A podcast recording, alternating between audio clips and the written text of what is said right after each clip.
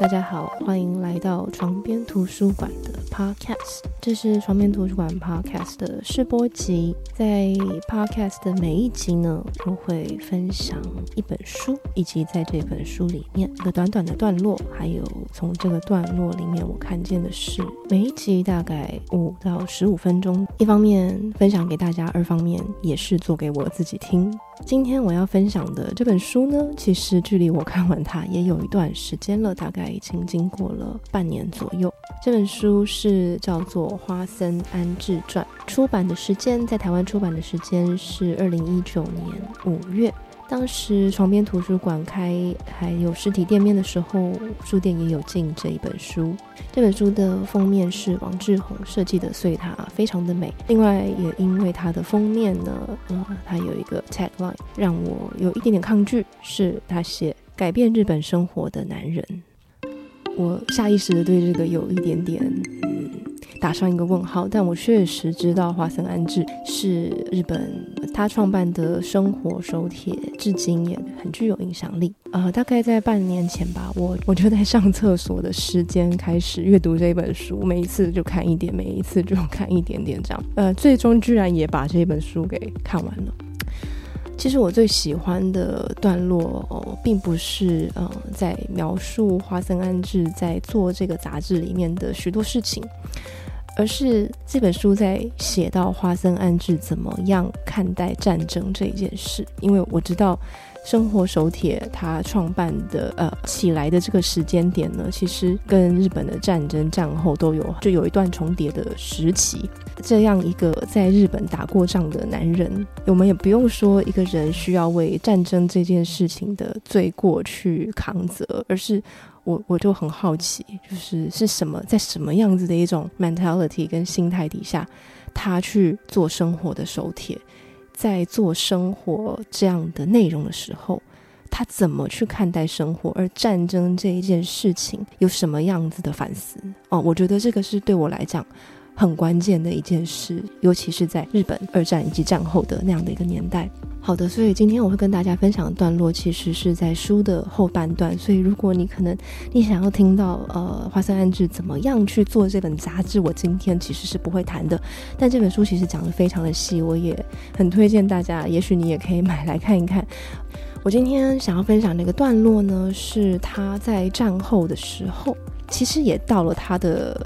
他的人生的下半场，曾经有一家通讯社前来采访，然后问他，许多人经历过日本发起的这场战争，当时也还是有不少核心人物在世，那为什么日本没有把这件事情告诉年轻一代？花森安治是这样回答的，就在这本书的三百六十七页，他说自己的这些体验转成为一种愧疚的意识。战争时我刚好三十多岁。一心相信自己的所作所为神圣崇高，所以能够撑过那段时间，活了下来。然而战争一结束，所有的价值都遭到全面否定。战场打仗是恶行，可是许多人心底都不解：为了国家贡献一己之力，究竟错在哪里？但是线下是民主主义的时代，所以只能选择闭口不言。而且战败造成莫大的冲击，对于自己的生存方式，人们再也无法判断究竟是对是错，所以男人干脆静声不语。然而女性则不同，她们清楚知道自己的体验真实不假。作者提到，战后男人因为呃日本的男人因为愧疚意识，所以逃避去叙述战争的体验。花森其实也是其中一人，因为他也曾经是一名士兵。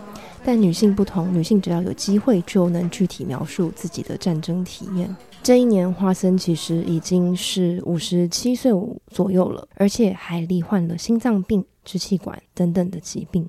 他为了和自己非常要好的朋友松田道雄会面，拖着病体也前往了京都。松田道雄是一个自由思想家，同时也是一个肺结核的专门医师，还有小儿科医师。他非常重视日常生活，是花森的知心好友之一。我也很想分享，呃，松田道雄在每日新闻上面连载专栏。他说。这场战争否定了日常生活，为什么能够动员国民全体投入参加呢？因为当时的媒体炒热话题，酝酿营造出维新的氛围，全国国民兴奋过头，变成洪水猛兽，淹没了日常生活。珍惜日常生活，才能抵制反抗战争。为了守护和平，与其期望殉道者般的反战活动家，不如尊重主妇维持有方的日常生活。松田道雄的想法和华森非常相似，两个人虽然在不同地方，但是最后都获得了相同的结论：反战口号是不足够的，非常时期的英雄主义也不可取。珍惜日常，才能对抗否定日常。唯有从这点出发，即使绕远路也无妨。嗯，这一段话我读到的时候，我我觉得实在是很棒的一段话，我特别把它划线记录了下来。因为在日本的这个脉络，其实是日本是主动发动战争的这一方。他们在那个时候战后，他他们突然发现了，只有珍惜日常生活，才能够抵制反抗战争。因为发动战争，它是夺走了人们原有的生活方式。为了不要去卷入这种否定日常的战争之中，要更好的去珍惜日常。而这一点，其实女性主妇其实是比任何人都发现得更早的。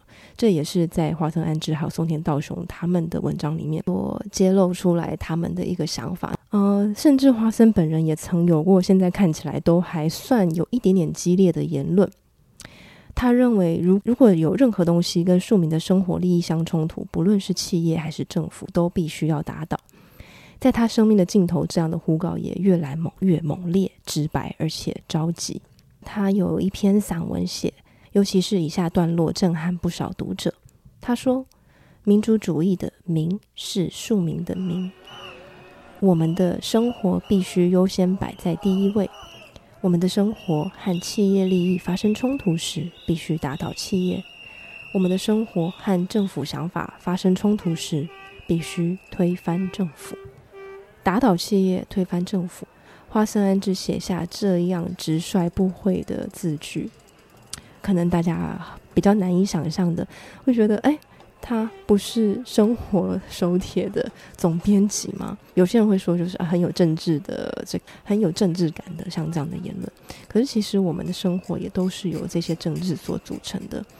华森安治在这个战后去做像这样的一个生活的手帖，嗯，我觉得就体现了刚才我念那一段松田道雄所说的话，也许对他来说是一种赎罪，因为曾经那样的不把。日常生活，啊，不把好好生活看在眼里，而现在我们更要去去珍惜跟守护我们的生活，这对他们来说或许是深刻的反省以及反战的实践。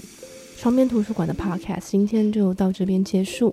如果你有看这本书，或者是你有什么任何其他的想法，也欢迎你可以留言。